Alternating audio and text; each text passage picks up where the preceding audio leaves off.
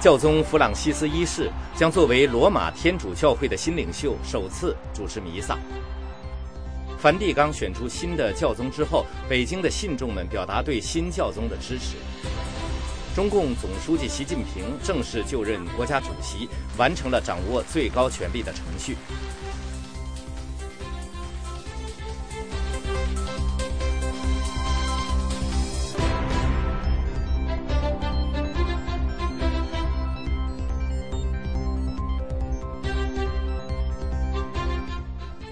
观众朋友们，晚上好，欢迎收看《美国之音》三月十四号的 V O A 卫视，我是许波。习近平出任中国国家主席，日本密切关注日中关系的未来走向。美国之音驻东京记者将为我们做连线报道。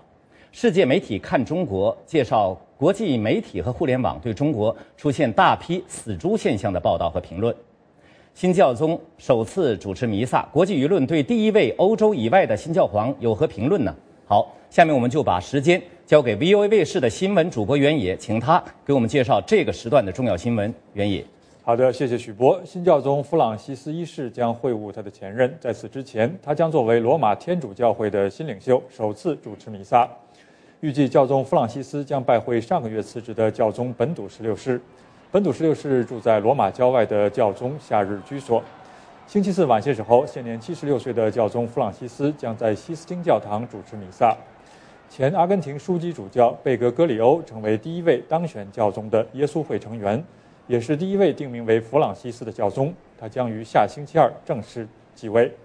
与此同时，世界各国领导人向新教宗表示祝贺。他是第一位的拉美裔教宗。美国总统奥巴马对首次选举美洲枢机主教为教宗的做法表示赞扬，并说这显示了美洲的力量和活力，该地区在世界上的影响力越来越大。奥巴马是最先向新教宗表达良好祝愿的人之一，他说新教宗将捍卫穷人和弱者的权益。与之相关，梵蒂冈选出新的教宗之后，北京的信众们表达了对教宗弗朗西斯的支持。有关详情请收看美国之音 V O A 卫视的报道。中国官方媒体对阿根廷枢机主教贝格格里欧当选新教宗的消息保持沉默。早在一九四九年中共执政后不久，北京就中断了与梵蒂冈教廷的外交关系。北京与教廷之间的分歧主要是任命主教的权利，不过双方曾经进行过关系正常化的秘密和谨慎的努力。梵蒂冈表示愿意与中国举行会谈，希望北京能够承认教会内部事务的独立性，并且建立外交关系。不过中国说教廷必须首先中断与台湾的关系。星期四，教徒们在北京东堂内举行祷告，新教宗的照片显示在教堂中央的六个大屏幕上。信众们说神父在早晨的活动中提到了新教宗，不过当记者向教堂女工作人员要一份布道词时，他们要么说无法提供，要么重复神父说过的话。北京的一名信众说，嗯，在这种无神论国家里，他无可置疑的，他不能接受，这些都是正常的。但是我们就是基督徒，至少我们基督徒要向往的是耶稣，别人怎么看或者嗯这个国家是支持与不支持和有什么那个隔阂的话，这与我们和天主的关系是没有没有那个障碍的，因为我们直接对也天主的。你还是认可他？我还是认可。中国据信有八百万至一千两百万天主教教徒，其中包括政府批准教会的成员和忠于教宗的成员。北京的天主教东堂是官方批准的教堂，而在香港，教宗弗朗西斯的当选成为各大报章的头版头条。美国之音 V O A 卫视报道。中共总书记习近平星期四正式就任中国国家主席，完成了掌握最高权力的程序。中国全国人大举行表决仪式之后，习近平就任基本属于象征意义的国家主席职位。去年十一月，习近平已经就任更重要的中共总书记和军委主席职位。习近平接替胡锦涛的职位，这是十年一度的中国权力交接程序的组成部分。在星期五举行的仪式上，预计李克强将就任总理。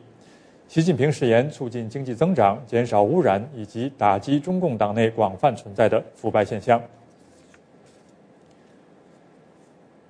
与之相关，在得到联合国支持的柬埔寨战争罪法庭说，前红色高棉政权高层官员英萨利在接受种族屠杀和战争罪审判期间去世。柬埔寨战争罪法庭说，英萨利于星期四上午去世，他从三月四号以来一直住院。法庭发言人在宣布英萨利去世的消息的时候表示了遗憾。英萨利是红色高棉领导人波尔布特的姻亲，他被控策划了柬埔寨上个世纪七十年代的大屠杀，多达两百万人死于非命。英萨利曾经担任红色高棉的外交部长。英萨利终年八十七岁，他是接受战争罪法庭审判的三名红色高棉领导人当中最年长的。英萨利去世增加了法庭不能对其他年迈的前红色高棉领导人定罪的可能性。他们的政权导致四分之一的柬埔寨人丧生。好的，各位观众，以上就是这个小时的重要新闻。稍后我们还有更多的精彩节目，欢迎各位持续锁定美国之音 V O A 卫视。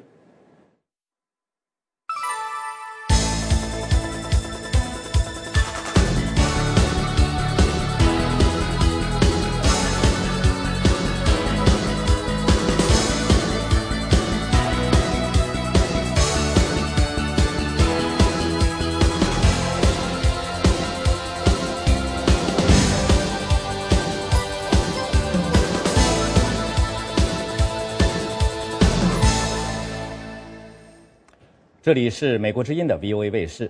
中国人大星期四投票选举中国国家主席、副主席、军委主席和人大委员长。习近平虽然高票过半数当选为国家主席和军委主席，但是并没有获得全票通过。并非中央政治局常委的李源潮呢，出乎意料的当选为国家副主席。外媒评论说，李源潮的当选标志着习近平影响力的上升。好，有关详情呢，就请听美国之音 V O A 卫视记者东方从北京发来的报道。习近平星期四毫无悬念地被两千多名中国人大代表选举为中国国家主席和中央军委主席，但是他没有全票当选，遭到一票反对和三票弃权。中华人民共和国主席候选人收回选票两千九百五十六张，有效票两千九百五十六张，候选人得票情况：习近平赞成两千九百五十二票，反对一票，弃权三票。据报道，中国官方媒体在现场文图直播选举过程的时候，没有提到习近平的一票反对和三票弃权，只是说习近平高票过半数当选。正如北京外媒所预料的那样，中共政治局改革派成员李源潮，而不是另一名更加老资格的官员刘云山，当选为中国国家副主席。现在宣布，李源潮同志当选为中华人民共和国副主席。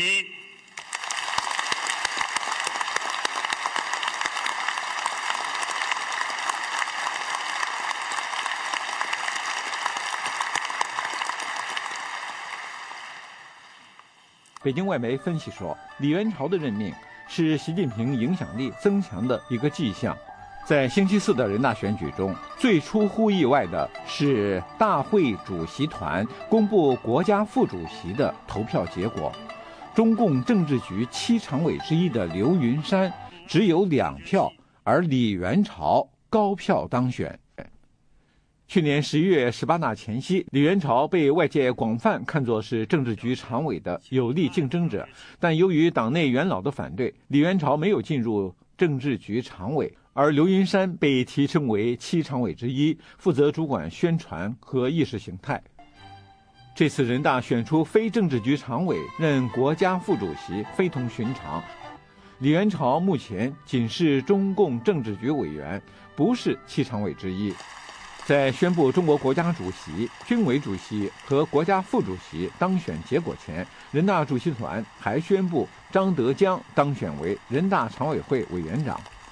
这次人大标志着胡锦涛正式向习近平移交国家元首职务以及全部权力。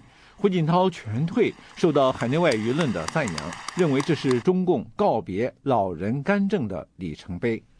星期五，中国人大将选举国务院总理，并确定各位副总理的人选。如果没有意外的话，李克强将就任国务院总理一职。习近平和李克强的当选标志着胡温政权与习李政权的交接，中共再次实现了政权和平过渡，中国从此进入习李时代。北京外媒评论说，目前中国国家副主席一职不是虚职。中国的八二宪法确定设立国家副主席以来，胡锦涛曾经担任过国家副主席，并正式成为江泽民的继任者。习近平从二零零八年至今担任过这个职务，直到今天从胡锦涛手中接过权力。新当选的国家副主席李源潮被海外视为中共太子党的重要成员。李源潮的父亲是上海前副市长，李源潮从清华和北大这两个中国最好的大学获得了数学和经济学学位，并拥有法学博士文凭，还在美国顶尖的学府哈佛大学、肯尼迪政治学院公派学习。美国之音 V O A 卫视记者东方北京报道。好，您正在收看美国之音从美国首都华盛顿现场直播的 V O A 卫视。习近平正式就任中国国家主席和军委主席，与中国关系紧张的近邻日本呢、啊，高度关注未来日中关系的走向。下面我们就连线美国之音驻日本特约记者小玉，请他为我们介绍相关的讯息。小玉你好。季波你好。嗯，日本媒体是怎样看待习近平当选为中国国家主席的呢？小玉。是的，这个习近平当选国家主席虽然是在预料之中，但是日本媒体今天还是普遍关注了这个问题。那么日本媒体普遍认为，习近平当选为国家主席，他掌握了中国的党政军三权，顺利实现了权力交接，也意味着习近平新体制正式开始启动。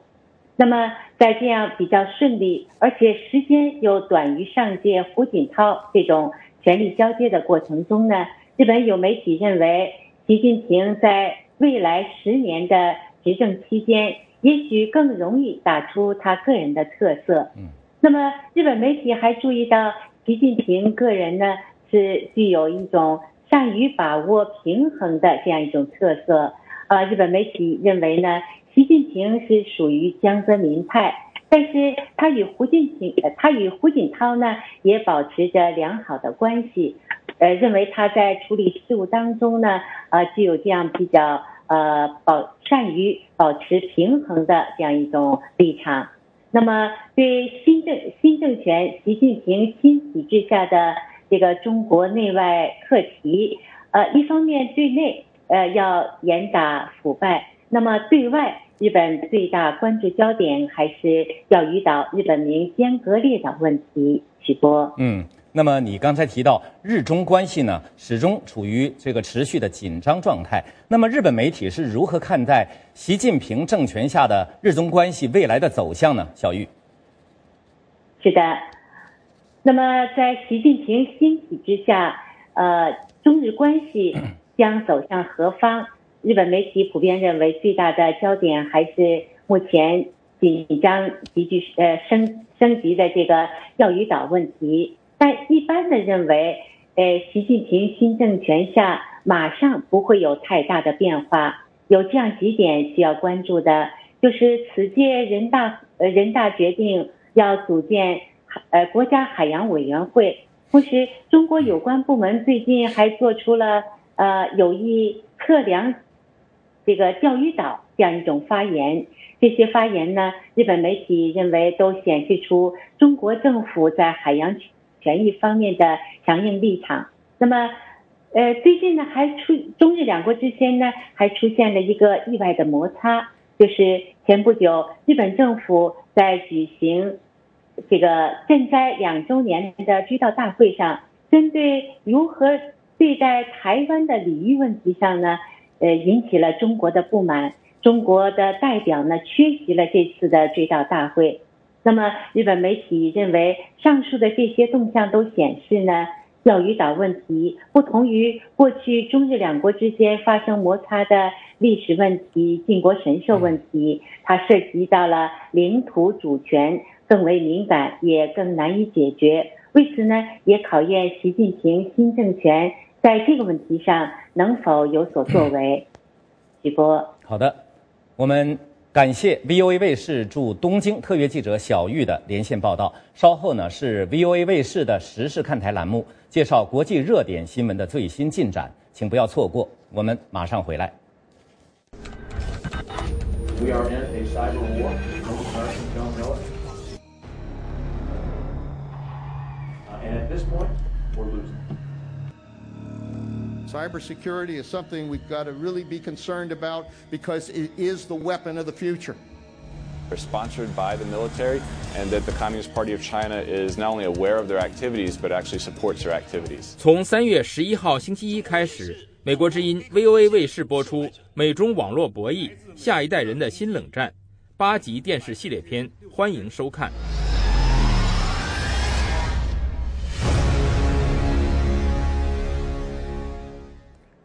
好，欢迎继续收看美国之音的 V O A 卫视，这里是时事看台栏目。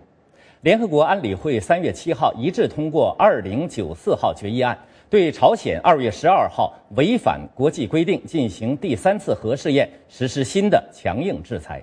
中国投了赞成票。分析人士认为，新的制裁是否生效，中国的执行程度是关键。现在举世都在关注中国对朝鲜的政策是否正在发生实质性变化。下面就请看美国之音记者钟晨芳、甄小英的报道。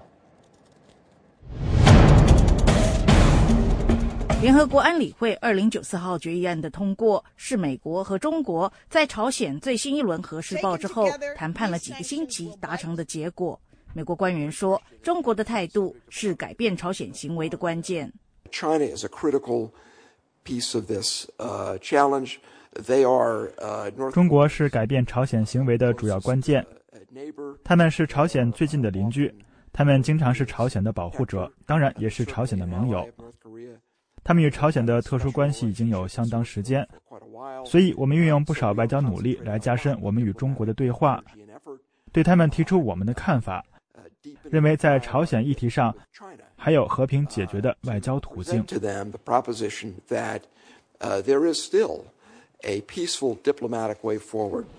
虽然中国支持安理会有关对朝鲜进行制裁的决议，但以往中国执行决议案的情况让专家对安理会新一轮的制裁是否能收效并不乐观。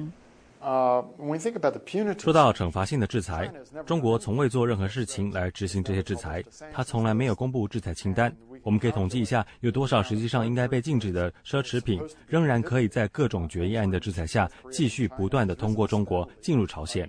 所以对于惩罚性制裁的执行，我不预期中国会做些什么。诺兰说，中国多年来坚定地支持朝鲜，并且对平壤提供大量的经济援助，主要是基于中国自己的安全战略考量。朝鲜对中国有用处，它是中国和它的两个主要对手美国和印度地缘战略竞争当中最有用的抵押品。朝鲜可以让巴基斯坦和伊朗发展他们核项目里的导弹，给美国和印度制造问题。朝鲜是中国边境旁一个社会主义的兄弟盟友，它保持了朝鲜半岛的分裂，让美国军队只能待在三十八度南边，所以朝鲜对中国是有其用处的。在朝鲜不顾国际反对，违反联合国决议案第三次进行核试验之后，中国内部主张对朝政策改弦更张的声浪也开始加大。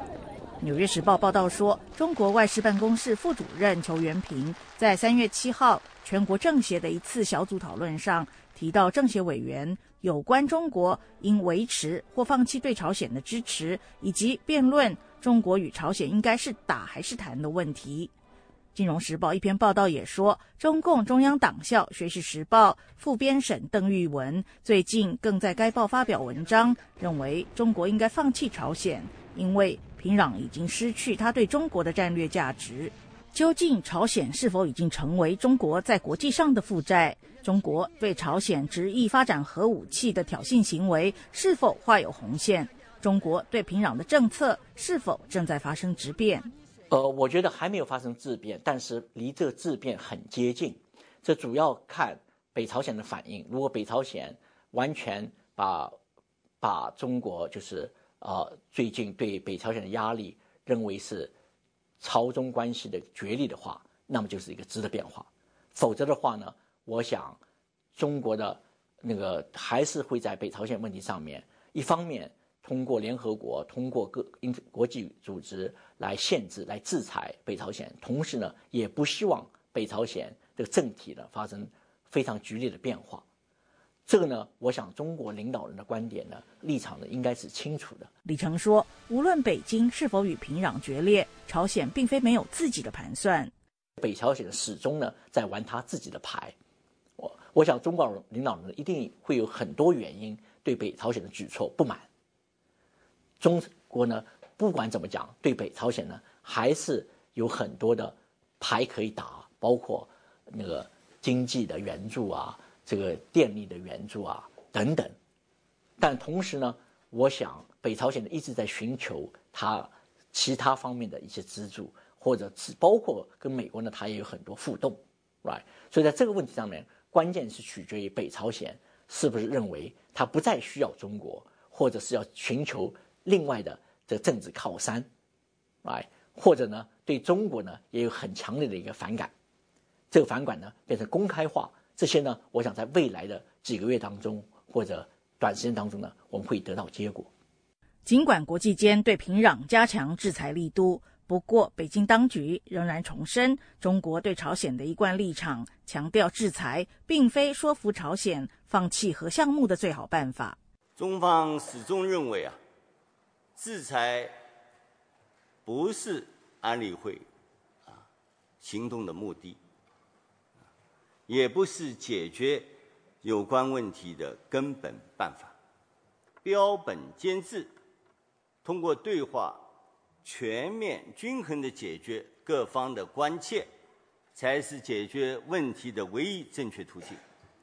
维护半岛和平稳定，避免半岛生战、生乱，符合有关各方的共同利益，也是各方肩负的共同责任。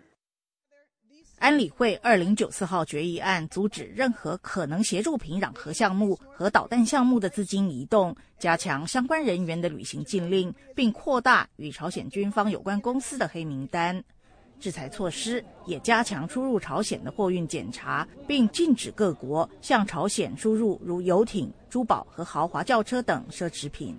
朝鲜拒绝联合国安理会的决议案，并表示其核项目不会因制裁而削弱。他还对美国和韩国发出威胁，宣称要先发制人，发动核攻击。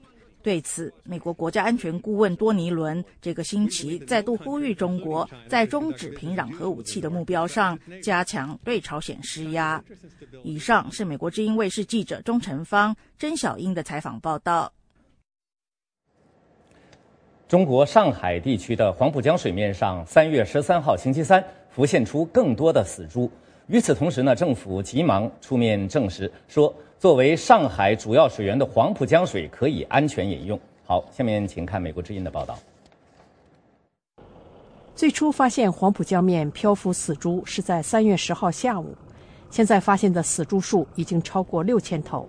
死猪事件激起中国民众再次呼吁当局关注健康安全与环境。星期三下午，负责清理漂浮垃圾的工人继续打捞黄浦江面上漂浮的死猪。工作量是比较，这几年工作量是比较大一点，相比呢是很大的。沈冠清与他的家人都住在黄浦江边的船上，他说，因为漂浮的死猪江上的气味很难闻。对我们航行嘛，就是我们在船上河面开船嘛，航行影响不大，就是问题啊，就就是那个气味啊难闻，因为死猪它放在河面时间长了嘛，它发发臭发酵，然后就问的给我们。开船嘛，空气啊、环境啊，这个东西很臭，很臭，臭死了。对人的呼吸嘛，我也不是，这个呼吸肯定是难闻。中国官媒新华社援引上海市政府农业委员会一个消息来源的话说，从黄浦江提取的水样中发现了猪原型病毒，这种病毒只在猪之间传播，不传染给人类。上海小昆山水处理站的控制处副处长钱辉洲星期二表示，如果出现污染，他们将进行清理。万一发生污染的被污染的情况，我们将就采取几个措施。一方面就是增加那个消毒剂的投加量，另一个就是增加活性炭的投加量。虽然中国民众批评当局罔顾环境以健康安全的声音日高，微博上也疯传死猪的照片，但是上海松江健康检查站的一位副站长星期二在接受 C C T V 采访时仍然表示，居民不必担心饮用水安全问题。从我们实验室结果来看，目前是老百姓可以放心的喝。如果说有异常情况，我们也会报请有关呃政府同意后，这个呃采取相应的这个措施。上海当局呼吁市民镇静，不过 C C T V 星期二仍在播放工人在江中打捞死猪的画面。中国民众关注的一大环境问题就是江河被流失的化肥、被倾倒的化学物质和排放的未经处理的污水所污染。中国政府说，计划在未来十年里投资八千五百亿美元，用于改善供水系统。好，欢迎继续收看 V O A 卫视。中国上海黄浦江中出现大批死猪的现象呢，引发了中国国内民众的不满，也引起国际媒体和互联网的广泛关注。稍后，国际媒体看中国栏目呢，将为大家介绍世界媒体、世界舆论和互联网对这个问题的报道和评论。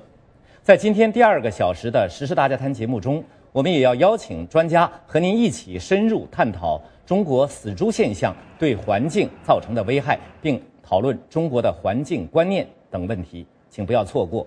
我们马上回来。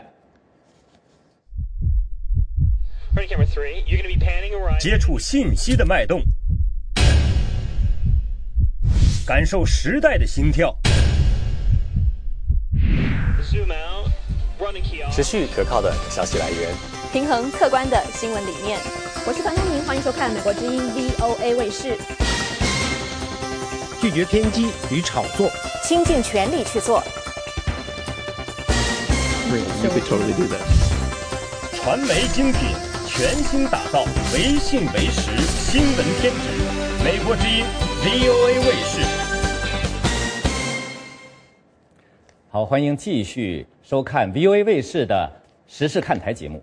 象牙和犀牛角的全球贩运问题呢，是在曼谷举行的濒临绝种的野生物动植物国际贸易公约会议的首要议题。濒临绝种野生动植物国际贸易公约，简称为华盛顿公约。曼谷会议正在讨论对十九国的野生动物贸易颁布禁令，除非他们能打击偷猎、走私或非法贩卖象牙。美国之音记者齐威尔从伦敦发来报道说，近年来非洲的偷猎现象大量增加。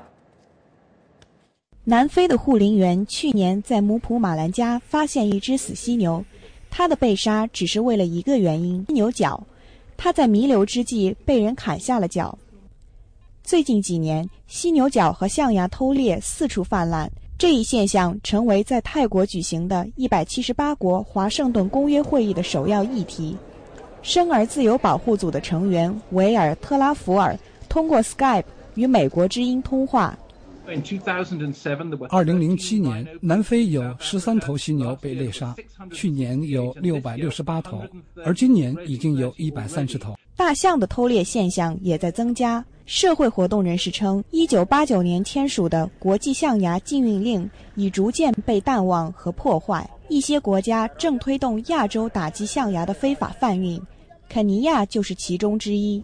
在乞力马扎罗山山脚，史蒂夫·牛姆比为国际爱护动物基金会运营着保护项目。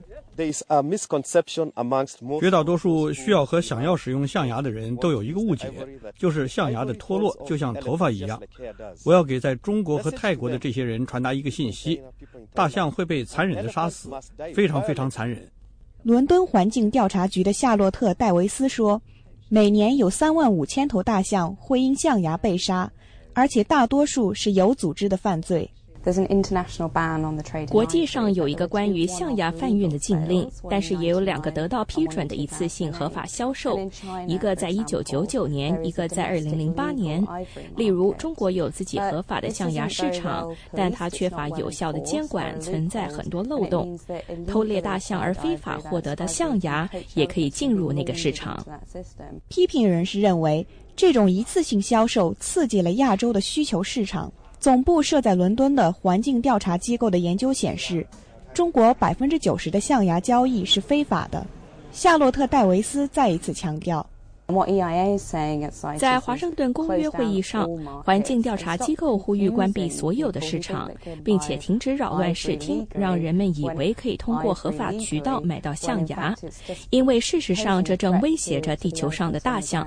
英国的威廉王子也表达了这一主张，他给在泰国参加会议的代表们发送了一段视频，呼吁立即行动，制止偷猎。如果我们想扭转目前这令人担忧的趋势，就必须采取更多行动来打击这种严重的犯罪行为，否则我们将无法再看到某些生物种群，甚至它们的整个物种都会消失。社会活动人士警告说，物种灭绝确实是可能的，除非我们能达成协议，签署和执行一个全球性的贸易禁令。泰国对象牙交易市场管理不力，造成不法商贩呢从非洲大量走私象牙。动物保护人士在曼谷召开的全球濒危物种贸易公约会议上，指责东道主泰国呢缺乏遏制非法象牙贸易的这个措施。好，下面就请看美国之音记者施瑞福从泰国首都曼谷发来的报道。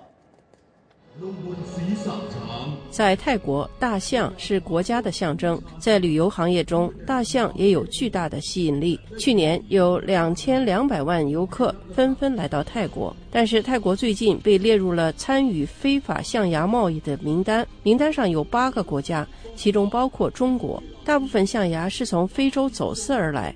环保人士称，自二零一二年以来，有三万两千头大象被屠杀。野生动物专家，同时也是泰国保护野生动物基金会主任的埃德温·威克说，在泰国限制出售象牙是很困难的。对获取象牙而捕获大象，对非洲和泰国的大象数量是个严重的威胁，因为当局对象牙贸易监管不力，人们的财产数额没有被登记。泰国很多地方都有象牙出售，完全没有监控。泰国法律允许限量出售家养大象的象牙，在文书上这似乎没有问题，但事实上法律上的漏洞为以走私非洲象牙作为当地产品的不法商人创造了机会。这就是为什么泰国动物保护人士联盟呼吁大力加强对泰国国内市场的监测。我们希望政府首先改善大象登记制度，保护大象，防止有人把野生大象谎报为家养大象。最近有一个好的迹象，那就是泰国总理宣布计划修改有关象牙交易的法律，目的是结束象牙贸易。但是要结束象牙贸易并不容易，泰国有数百名无照象牙商贩，而且有大量的象牙，其数量超过国内估计。动物保护团体成员亚当·罗伯茨说，执法是关键。我们不仅要有更严格的法律，也要知道当局是严格执法的，违法者会受到严惩，而被惩罚后他们就会小心不再重犯。当政治家和环保人士讨论世界各地大象的未来时，许多人担心后皮类动物的数量将继续减少，地球上最可见的动物会慢慢消失。美国之音记者施瑞福，曼谷报道。对于使用 iPhone 或者 iPad 的观众，您到苹果应用商店 App Store 输入 V O A News Chinese Edition， 下载并安装美国之音中文新闻应用程序，输入 go english dot me Chinese， 安装美国之音的英语学习应用程序。如果您使用安卓操作系统的设备，请到 Google Play 输入 V O A News Chinese Edition， 就能找到美国之音中文新闻的应用程序。输入 go english dot me Chinese， 就能找到美国之音英语教学应用程序。您还可以浏览我们的网页，网址是 V O A Chinese dot com。好，欢迎回到 V O A 卫视的演播现场。现在又到了世界媒体看中国的时间了。今天的世界媒体看中国的话题是滑稽的死猪。好，主持人齐之峰，你好。你好，徐博。最近我们都知道，中国出现了一个很奇怪的现象，就是中国上海附近的黄浦江江面上呢，啊、呃，打捞出这个死猪，现在据说已经超过六千头了吧？对，超过六千头、嗯。那么这个现象呢，被人称为中国的一滑稽剧，引起了国际媒体的这个广泛关注。为什么？那当然，关键问题是在于滑稽，就是在上海这个中国最大的城市、最重要的水源黄浦江上，出现了上千头甚至接近上万头的这个死猪。但是出现了这种情况之后，上海当局说，饮用水没问题，仍然是安全的。我们刚才看到的这个电视也看到了，上海的这个饮水站的这些这些水处饮水处理厂的这个官员还是说的，我们在密切关注，没问题，水仍然是安全的。死了这么多的猪泡在江水里，官方一个劲儿的说是安全的，这就使人感到很滑稽。所以是有老百姓说，哎呦，你上海的这个福利确实是好，你是直接向这个民众提供肉汤啊，这本身就是滑稽。再一个呢，就是说出现了大批的死猪，而上海当局死不认账，那么老百姓呢只好这没有办法，这采取这个幽默的方式了，就说哎呀，这中国政府做的事儿确实是不错，你看他农民现在把这个死猪扔到江里去了，这就是非常好啊，要是以前的话他不会扔到江里去的，他会把这个猪卖出去，可以赚一笔啊。现在这个中中国政府采取的卫生措施很得力，所以是现在一些这个不法分子他不敢收购死猪来来卖了，所以是这证明中国政府还是做了一些好事的。但是说完了这个之后，又来了一层滑稽，就说各种消息来看，现在这个黄浦江上游的嘉兴地区那个地方死猪，它不是说死了一万，而是死了大约是七万。到目前为止，上海当局打捞上来的死猪的话，也就是一万，那还剩下六万没有下落失踪。那就说现在上海市民到底是不是喝上这个肉汤，咱们还不敢说，只能是说是个玩笑。但是上海以及周围的或者全国各地的人是不是能吃上这个死猪的火腿啊或者香肠啊，这几乎是可以是肯定的。所以这个东西非常滑稽了。所以民众的不满呢，看在互联网上民众的不满呢，是以这种比较幽默的这个形式表现出来的，称之为滑稽事件。那么国际媒体如何报道这一滑稽事件呢？那国际媒体面临这个消息，那他的那个反应是很有意思的，因为这确实是非常的这滑稽。所以国际媒体他在报道这个时候的话，报道这种新闻的时候，你我们看起来就非常有意思。比如说我们看到的法国的西法兰西日报，那那他的那个报道标题是这个中国新闻将近六千头猪死猪在上海被打捞起来。那报道说，在过去的两天的时间里，从上海黄浦江上打捞上来的死猪头数达到将近六千头。死猪的来源依然在争议中。上海市政府星期二发表声明说，已经打捞到五千九百一十六头小猪和大猪的尸体。声明宣布，从上个星期四到星期天，已经打捞到两千八百一十三头死猪。当地的媒体报道说，上海市政府认为是上海附近的浙江嘉兴农民把死因不明的死猪扔进了河里。嘉兴市政府发言人王登峰说，不排除上海的死猪来自嘉兴，但是目前也不能百分之百的确认。那截至目前，嘉兴官员拒绝承担责任。这就是法国西法兰西日报的这个报道。我们从这个报道来看，嗯，这个报道好像是确实是每一句话都是新闻，但是你听起来的话，这就是非常的滑稽，非常的幽默，你搞不清楚它这是这是是很严肃呢，还是很这个高级黑，很幽默。在这儿高级黑很幽默，那就是黑色幽默。对，黑色幽默。国际媒体一般都是很严肃的，他在报道这个问题使用了一些幽默的这个手段。那么有没有比较严肃的报道呃这一事件的国际媒体呢？那、呃、当然是有。我们看日本主要报纸《每日新闻》驻上海的记者郁俊之，他发来这个报道，他就是比较严肃。可能是郁俊之他身在上海，随时能喝上这个免费的肉汤，可能是因为引号的肉汤哈，可能因为这个缘故，他那个报道就显得不是那么滑稽，不是那么轻松。他那个报道他是这么说的。这个于景之报道说，流经上海市中心的黄浦江在本月上旬陆续发现漂浮的死猪。中国媒体报道说，截至三月十二日，累计发现五千九百多头死猪。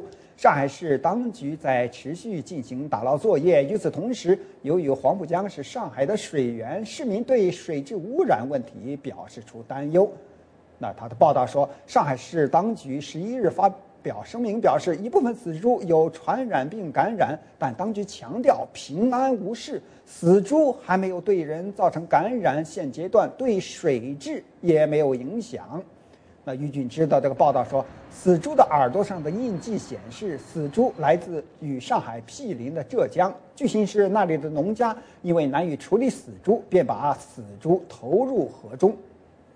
他这个报道，你看上去也是很严肃，但是你要一听起来的话，也是非常滑稽的，怎么回事呢？嗯，死了那么多的猪，政府不是说这个问题严重，承认过失，承担责任，表示有什么善后的办法，如何解决？不是，而是说告诉大家平安无事，水仍然是好的。那简直是水好到可以做可口可乐，嗯，让它卖出去。刚才你说的是日本的媒体，你引用的日本的媒体，美国媒体对这一事件有什么典型的报道？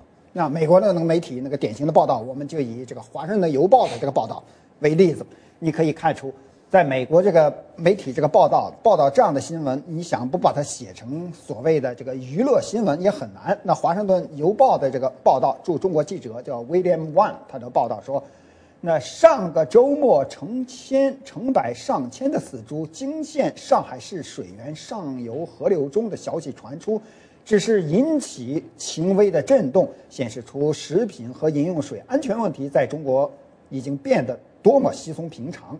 但是星期二晚上，人们的担忧变成了惊慌。上海当局透露，从水道里打捞上来的死猪头数在三天的时间里上升到了令人惊讶的五千九百一十六头。上海的官员让人们镇定，并声言两千三百万上海人的饮用水依然是安全的。官员们说没有发生传染病，他们指责附近的嘉兴农民，说是农民把死猪扔进了黄浦江，而不是进行妥善的掩埋或焚化处理。养猪场附近的地方当局则说，死猪是因为天气太冷，或者是猪着了凉了。但是这种解释只是招致中国网民的怀疑、愤怒和黑色幽默。一些上海居民说，或许那些猪是自杀而死的，因为他们不堪忍受中国的空气污染日渐严重，或者抗议被强迫吃生长激素或抗生素。嗯，这是《华盛顿邮报》的报道。《华盛顿邮报》引用中国网民的这个报道，报道的比较幽默。对，那么这种幽默的新闻，黑色幽默的新闻，我们也可以说呢，啊、呃，来自中国。刚才你介绍了这个国际媒体对着看，那么中国自己的媒体和自己的这个网上言论对这件事是怎么说的呢？我今天早晨在上节目之前看到一些上海的市民通过微博发出的这个抱怨，说死了这么多的猪，打捞上来这么多的死猪在我们的水源这儿，但是上海市的这些媒体尤其是这个电视居然是没有什么多少报道，一切都是平安无事。那么还有一位中国的这个媒体人何何三卫，他说了，说死了这么多的猪，中国还说这不是问题，那么到底怎么样才是问题？这当然我们说这些都是说严肃的，那幽默的话，那有一位这个网民他发表的一个很幽默的这个微博，他说今天上午，这是真真事儿的真真正的新闻报道，说今天上午民政部举行发布会，一名记者问，此次死猪事件据说是因为付不起火葬费，是不是这样？民政部回复，基本殡葬服务费用是合理的，比较低的，收费标准是政府定价，政府监管，我们提倡的是文明节俭办丧事。这样像超级笑话一样的新闻立刻在中国网民当中引起了那个炸了营的反应。那许多的网民就说：“哇，这个提问题的人，这真是一个没有任何的智力可言的，这简直是猪问题。”那他问的是关于猪的问题，民政部的官员回答来回答是人的殡葬，所以是这是猪问题，猪回答，就是这样，所以是非常有意思。那么后来，这位记者负责问问题，这个记者发表这个微博发表声明说：“哎呀，这是网民误解了他那个意思，因为他当时问问题这话，他是故意这么问。”就希望把这个死猪跟这个殡葬联系在一块儿，来以此来吸引大家的注意，因为他知道现在死猪是大家最关心的问题，他把死猪的问题跟他一联系起来，能吸引大家的注意，吸引更多的眼球，达到更好的这个新闻宣传性。很多的人不理解，但是当时这回答问题的民政部官员很理解，他说当时微笑了，笑着回答，回答的很幽默，很精彩。对于这为记者的这种解释，有网民或者有这个中国的广州新周刊的官方微博，他发出的评论是：在中国，你根本不知道笑话哪个是笑话，嗯，哪个是更可笑的笑话。好的，我们感谢齐志峰的观察和介绍。接下来呢，请继续收看 V O A 卫视的精彩节目，不要走开，我们马上回来。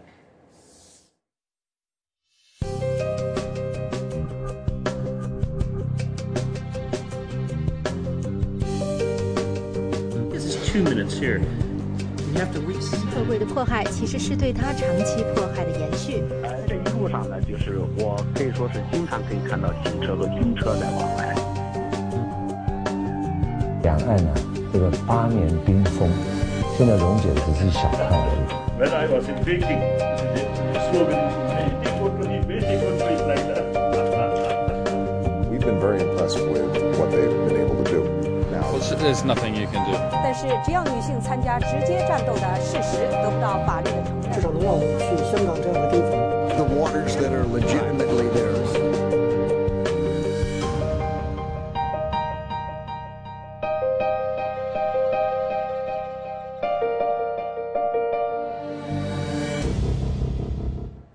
好，欢迎继续收看美国之音的 V O A 卫视。下面呢是美中关系专题节目。中国军方最近被揭发，通过网络黑客的方式呢，成功从美国公司刺探高价值的工业情报。中国还一直呢被指责以同样的方式积极刺探军事情报。在美中网络博弈系列报道中，美国之音记者李宝和金刀呢带你去探讨网络空间的军事间谍战。揭发中国军方大肆窃取西方公司商业情报的是美国私营网络安全公司曼迪昂特。该公司安全事务主管理查德·贝里奇说，中国军方的网络攻击行为可以用一个词来形容，就是偷窃。这个组织从事的活动其实就是偷窃，他们不是来销毁或者篡改数据的，而是把数据拿走带回中国去。各国政府搜集彼此的情报，以及公司企业窃取彼此的商业机密并非新鲜事，但网络安全专家们说，与众不同的是，中国政府大规模参与网络黑客活动，并将窃取的工业情报交给他的国营企业。网络安全公司 CrowdStrike 创始人和首席技术官亚普勒·洛维奇说，中国的做法是折中经济间谍，窃取智慧财产、行业机密、公司谈判策略，然后把信息交给自己的公司，以加强他们在世界范围内跟美国和西方国家竞争的能力。这种做法跟别人根本不同。中国政府强烈否认军方从事任何黑客活动，并称此类活动受到中国法律禁止。不过，美国人相信曼迪昂特公司所揭发的解放军六一三九八部队在网上窃取美国私营企业商业机密的事件，只是问题的冰山一角。网络安全问题专家们说，中国正在网络空间全方位从事工业间谍。华盛顿大西洋理事会网络国政项目主任杰森·西里说，这是中国试图快速追赶西方发达国家的一项主要策略。中国看来这样做是因为他感到自己落后了，在科技和地缘政治力量上落伍了。他们认为过去一些国际条约对中国不公平，现在他们有理由采取某些行动，追赶一直在压抑他们的西方国家。由于担心会招致更多的网络攻击，或者担心公司信誉受到影响，很少有美国公司愿意公开承认自己的网络被黑客攻陷。但是行业人士估计，网络工业间谍活动给美国私营企业带来的经济损失至少有几十亿美元。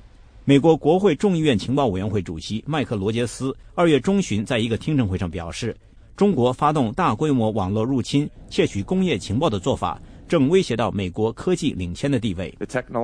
美国的技术领先和国家安全正在面临风险，因为我们最超前的创意和敏感信息在这些网络攻击中被明目张胆地窃取。这些中国情报机构肆无忌惮，因为我们迄今为止还没有设立实用的措施阻止他们这样做。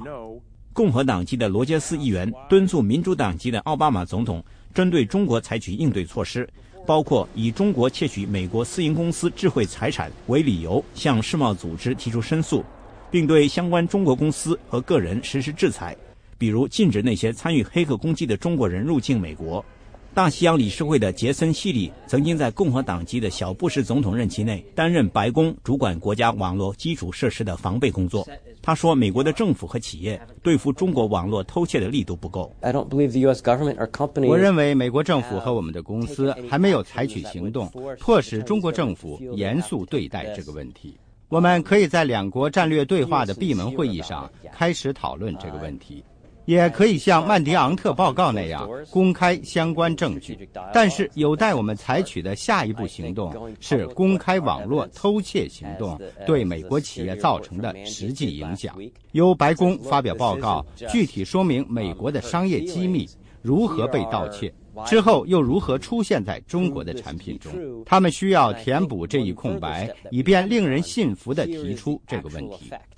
白宫最近表示会继续就网络安全问题与中国官员磋商，但并没有发出美国政府会因此制裁中国的信号或威胁。二月初，奥巴马总统签署一项政令，推出多项措施强化美国的网络防御，包括加强政府与那些经营国家重要基础设施的私营公司之间的信息共享。但是，一些私营企业担心与政府分享信息可能会被人指责侵犯个人隐私，而被消费者团体起诉。去年，一项为私营公司提供相关法律保障的法案没有获得美国国会的通过。今年二月，美国国会议员再次提出类似法案，期望中国军方大规模入侵美国公司的事件能推动该法案的通过。美国之音记者金刀、李宝，华盛顿报道。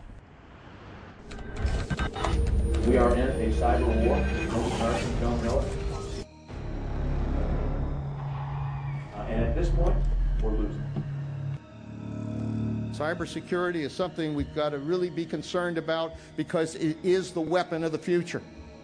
They're sponsored by the military, and that the Communist Party of China is not only aware of their activities, but actually supports their activities. 从三月十一号星期一开始，美国之音 V O A 卫视播出《美中网络博弈：下一代人的新冷战》八集电视系列片，欢迎收看。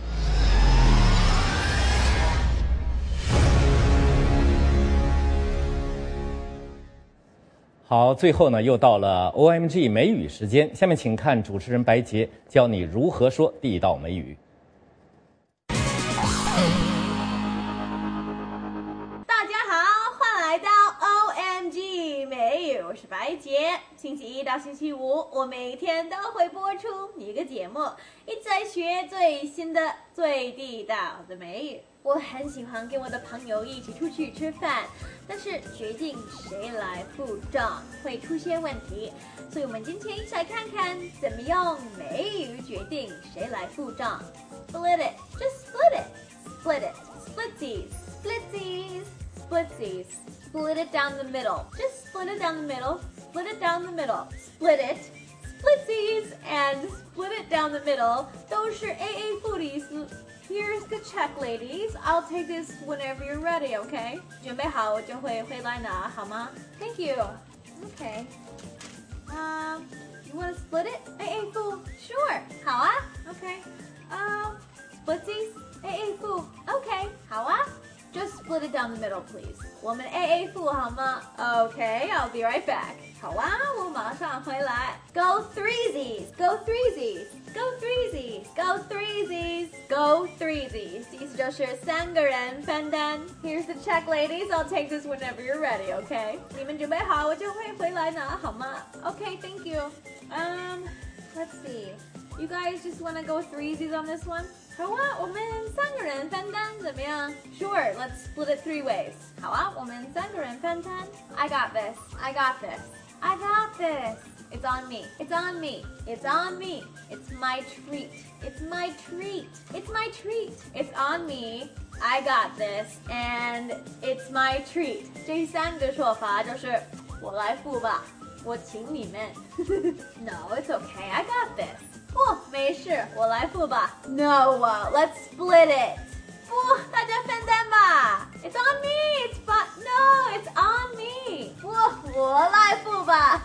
Yeah, let's go threesies. 对啊，我们都 A A 付吧。No, it's my treat. Really? 不，我请你们，真的。好 ，It's your turn. 请用英文写个评论告诉我 ，When you and your friends go out to eat. How do you do it? Do you split it down the middle? Do you go threesies? Or do you say, nope, I got this one. It's on me. 好，以上就是今天的 O M G 美语，我们明天见，拜拜。美国大学毕业生找不到工作，该怪谁？我觉得骂的还是有道理。为什么？上面这个姐妹见过逻辑这么不通的东西？外国人怎么见？外国人怎么练？现在市场经济，你怎么还抱着这个教条不放呢？欢迎回到焦点对话。罗马就是被面包和马戏掏空的。宝生，你的看法是什么？每周五晚焦点对话。好，以上呢就是今天 V O A 卫视第一个小时的节目，我们感谢您的收看。节目最后带您去梵蒂冈去看新教宗弗朗西斯弗朗西斯一世当选后的场面。我是许波，仅代表 V O A 卫视所有工作同仁祝您晚安。也请您不要走开，继续收看 V O A 卫视今天第二个小时的精彩节目。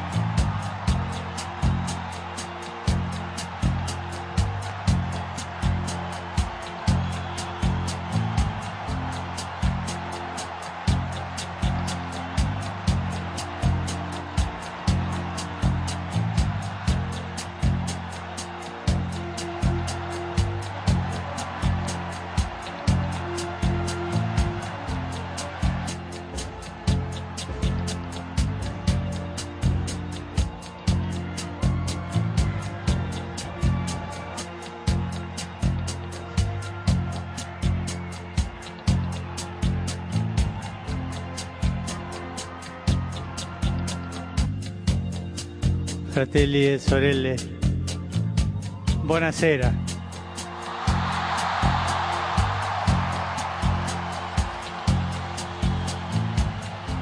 Voi sapete che il dovere del conclave era di dare un vescovo a Roma.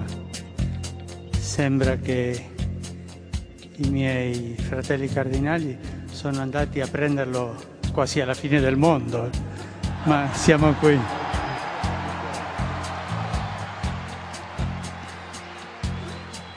Viesa.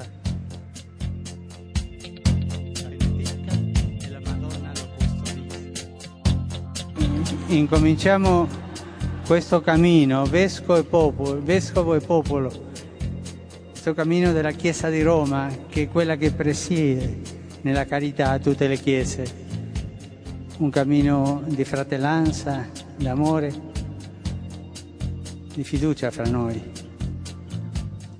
Preghiamo sempre per noi, l'uno per l'altro. Preghiamo per tutto il mondo, perché ci sia una grande fratellanza. Venga il tuo regno, sia fatta la tua volontà. Come in cielo dacci oggi il nostro pane quotidiano.